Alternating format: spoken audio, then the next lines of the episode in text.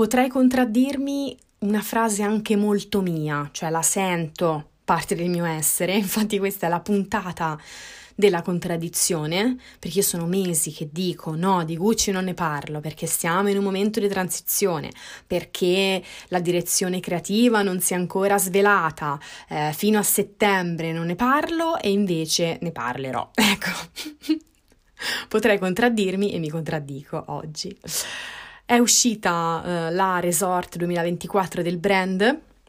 Io ci ho dato un'occhiata stamattina e mi sono detta, ok, basta, parliamone. A questo punto parliamone. non mi tengo più. Mi mancava un sacco parlare di sfilate, ehm, quindi tornare un po' al format originale di Fashion Pizza e quindi mi è sembrata una bella occasione. E quindi niente, vi mm, sopporterete il pippone su Gucci, mi dispiace. Comunque, prima del pippone su Gucci mi dispiace, non mi dispiace invece eh, ricordarvi i miei contatti, se così si può dire.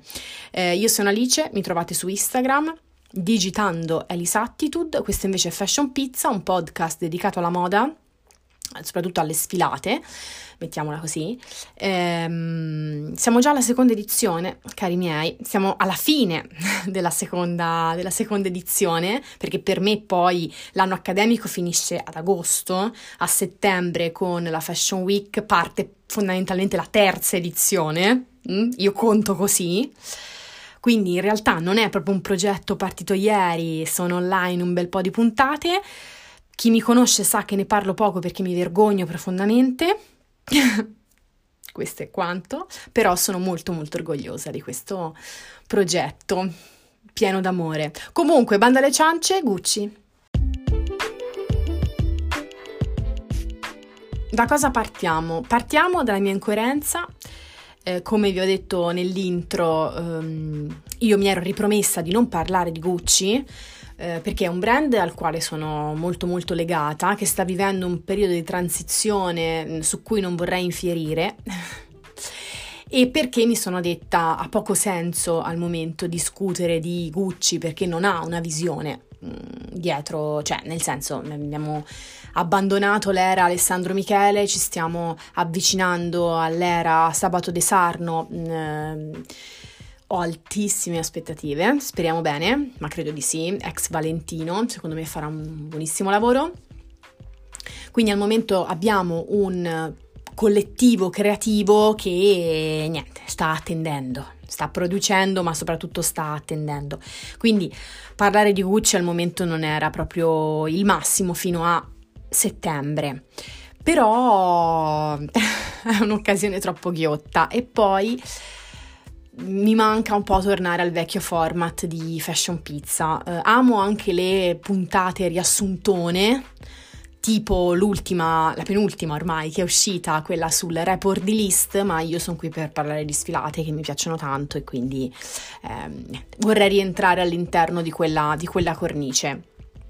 Per tornare a Gucci, ho fatto un minimo di intro rispetto a quello che sta succedendo al momento storico che stiamo vivendo, mi ritrovo molto molto nelle parole di Flaccavento. Leggevo stamattina la sua, diciamo, recensione sul Sole 24 Ore eh, in cui si legge la moda affidata ad un comitato ha poco senso, anche nel rispetto del team, lasciato privo di leader.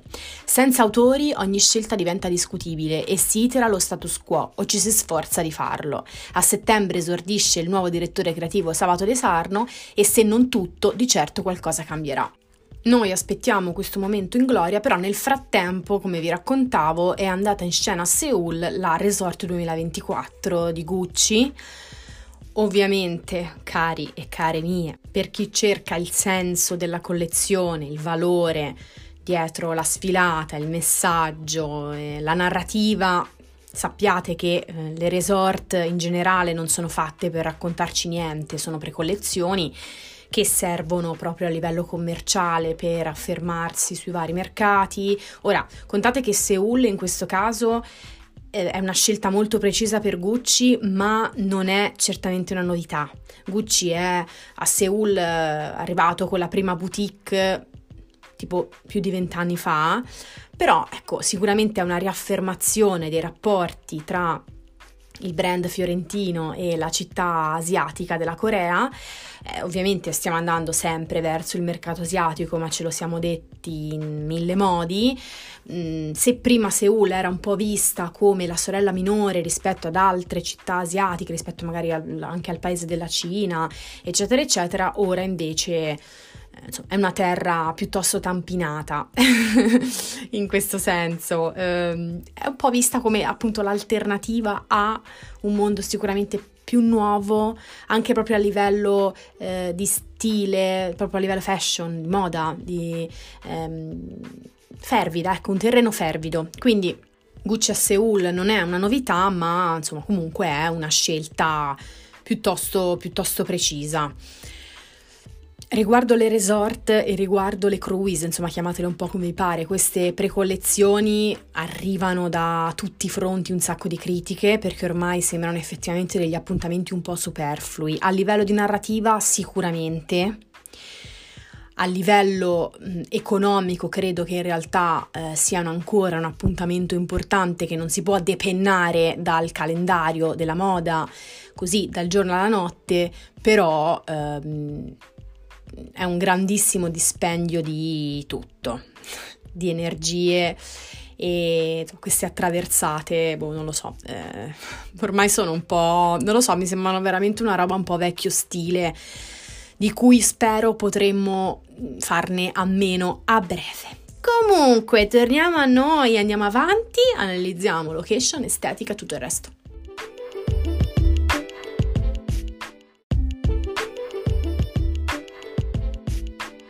Piaciuta molto, devo dire, la recensione che ha fatto Monica Kim della sfilata di, di Gucci su Vogue. Monica Kim è eh, una fashion editor del magazine coreana, quindi di fatto lei ha guardato la sfilata sia con gli occhi di, insomma, di una fashion editor, quindi una giornalista di moda eh, abituata no? a, a determinati show, ma dall'altra parte anche con gli occhi di una coreana, quindi di fatto di qualcuno che è nato in quel paese.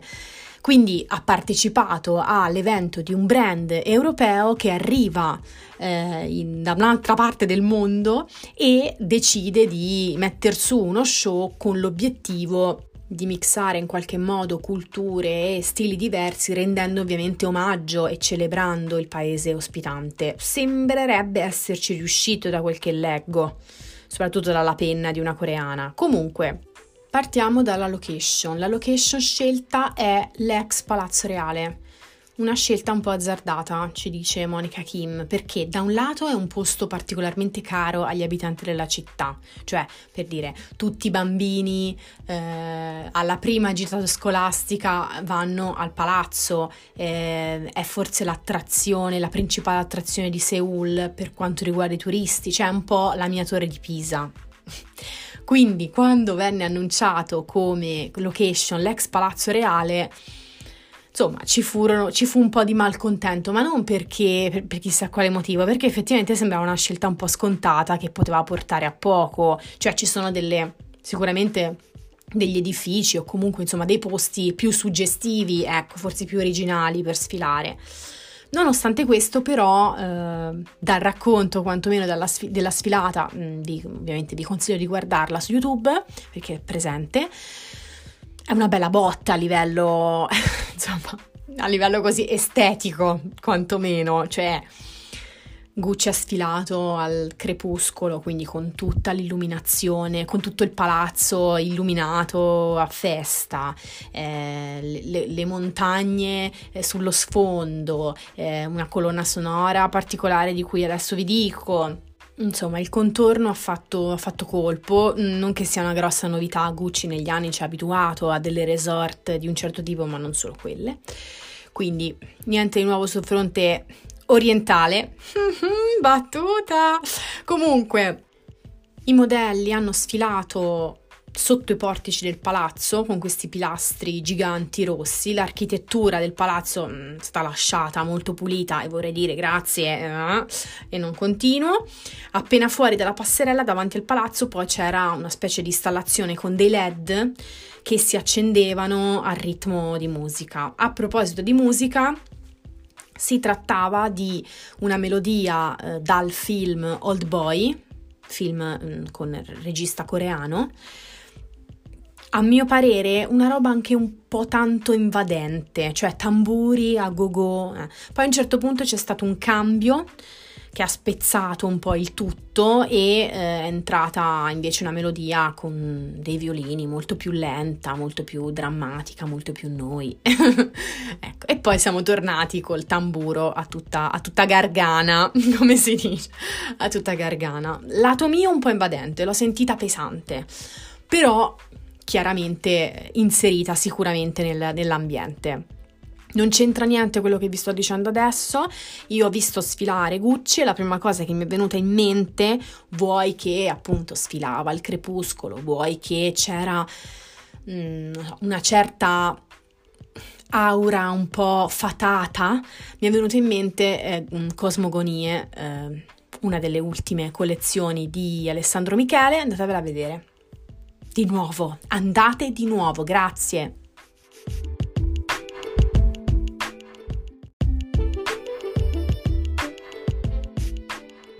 Ma veniamo all'estetica finalmente, perché siamo qui per parlare di questo, non ce lo ricordiamo. Allora, devo dire, i pezzi mi sono piaciuti, cioè metterei, li metterei, non tutti chiaramente, ma li metterei. Sicuramente questa collezione più convincente della prima, eh, del collettivo, quindi del post Alessandro Michele, ci voleva poco. Quella collezione, adesso lo possiamo dire a gran voce, orrenda, orrenda, terrificante, bruttissima, ok eh, per fargli dei complimenti. Poi c'è stata la collezione donna bella, non si può dire di no, convincente, però non si capiva granché perché era davvero una cozzaglia di roba che non capivi, non ci stavi dietro. Forse questa è la collezione che mh, mm, convince un pochino di più, che ha forse un pelo più di senso. Quantomeno abbiamo fatto una parabola ascendente e non discendente. Era un po' difficile dal punto iniziale scendere ancora più in basso, era difficile, però la moda ci insegna che può succedere. Per fortuna, quantomeno a coerenza di pezzi, siamo andati, siamo andati verso, verso l'alto. Poi aspettiamo settembre, che sicuramente ci, sarà, ci darà delle grandi soddisfazioni, spero. Comunque, per tornare alla resort, Gucci si è molto immerso nell'estetica seulita è un po' tutto un mix tra streetwear locale e invece pezzi più borghesi, cioè con un, con un tono sicuramente più, più borghese, più sofisticato, molto molto Gucci, ok? L'omaggio alla generazione Z seulita è fortissimo, Monica Kim ce lo dice nella sua recensione, dice proprio eh, i modelli, le silhouette, anche scelte dei capi sui modelli ricordano tantissimo i nostri giovani che camminano per strada, quindi on point. Si è cercato di mischiare un po' le cose. In alcune, in alcune uscite secondo me è molto riuscito. Uh, forse look che mi ha rapita di più e che mi ha lasciata un pochino più sorpresa è l'accoppiata tutta da sub con sopra un romanticissimo abito in chiffon rosa. Incredibile, sem- sem- sembro matta ma funzionava, in passerella funzionava un sacco. La tuta da sub eh, c'era perché? Perché era un rimando e un richiamo alla generazione di surfisti sempre molto radicata a Seoul in Corea quindi da lì in poi tutti i tessuti tecnici, eh, c'erano un sacco di pezzi in neoprene, quindi questo tessuto molto tecnico, portati come dolce vita a collo alto con la zip eh, e magari sotto le gonne a palloncino, la, go- la gonna in tweed, quindi un pezzo molto più più formale, altri pezzi molto belli, secondo me quelli con i fiocchi rigidi a contrasto che si chiudevano sul petto e che ricordavano, volevano ricordare gli abiti tradizionali coreani, mm, bellissimo, un cappotto che mi sognerò la notte per le prossime notti, un cappotto di un rosa che potremmo definire mio, proprio come tonalità, che rosa è? È rosa alice, proprio lui. Eh, quindi questo cappotto rosa lungo sotto il ginocchio, se non ricordo male, molto molto dritto e poi questa fascia che cingeva schiena fino a appunto trasformarsi in un fiocco sul davanti da chiudere sul seno, un fiocco rigido molto bello, rosso, contrasto splendido e poi c'erano anche un po' di oggetti che strizzavano l'occhio alla generazione Z mm, coreana, quindi skateboard, tavole da surf portate proprio sotto braccio e poi c'erano degli abiti, devo dire, un po' pradensi. Un po' di ispirazione Prada, sì, sete raso, soprattutto uno molto bello, effettivamente lungo, giallo, fino ai piedi, eh, un bel giallo acceso e poi in fondo c'era una, cioè, cioè tuttora, una stampa sul fucsia, che tra l'altro è una, una, stampa di un artista sudcoreano che però ricorda un sacco Prada, eh, proprio pari pari. D'altronde prendiamo ispirazione dai migliori, cosa dobbiamo fare?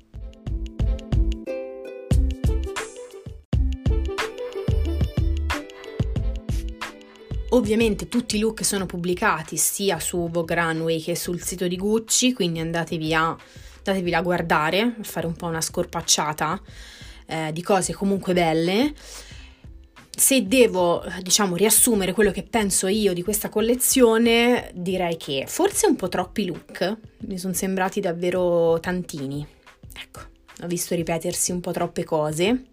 L'estetica non mi dispiace, ma perché? Perché hanno rubacchiato parecchio in giro, c'è tanto rimando a Prada, c'è il rimando all'oversize e allo sportswear di Balenciaga che sta perdendo tanto seguito che magari potrebbe avvicinarsi quindi a Gucci, ci sono ovviamente rimandi alla storia di Gucci, quindi agli ex direttori creativi, c'è tutto, tutto, il citazionismo su Tom Ford per le linee più asciutte, più sexy, magari ecco la vita bassa, le gonne eh, tagliere, eccetera, eccetera. C'è anche qualcosa su Alessandro Michele, secondo me, soprattutto rispetto ai vestiti eh, svolazzanti. Lo chiffon rosa con la tuta da sub l'avrebbe fatto anche lui, secondo me. Ancora vengono mantenuti i gioielli bold d'avviso che aveva introdotto appunto Alessandro Michele, c'è il monogram, ci sono gli strass, insomma tutta quella parte lì esiste ancora, esisterà per pochissimo perché poi arriverà eh, sabato di Sarno e finalmente vedremo um, un Gucci spero nuovo perché al momento non si capisce un granché, c'è tutto un mischione di roba che riflette ovviamente la mancata guida creativa e quindi il vuoto di potere che al momento momento c'è. Come Louis Vuitton ci insegna, i collettivi creativi funzionano per brevissimo periodo, un tempo molto ristretto. E poi successivamente Beh, come giusto che sia, deve arrivare una visione che sia eh, precisa, univoca, condivisa dal team, spero, ma eh, univoca e che si vada su valori e anche estetiche magari ecco diverse. Ci credo Sabato De Sarno mm, insomma è un ex Valentino quindi secondo me ci può stare bene da Gucci vediamo che cosa si inventa. Alessandro Michele ci manchi tanto. Ci manchi tanto. Io ho finito di guardarmi questa collezione su YouTube e poi che cosa ho fatto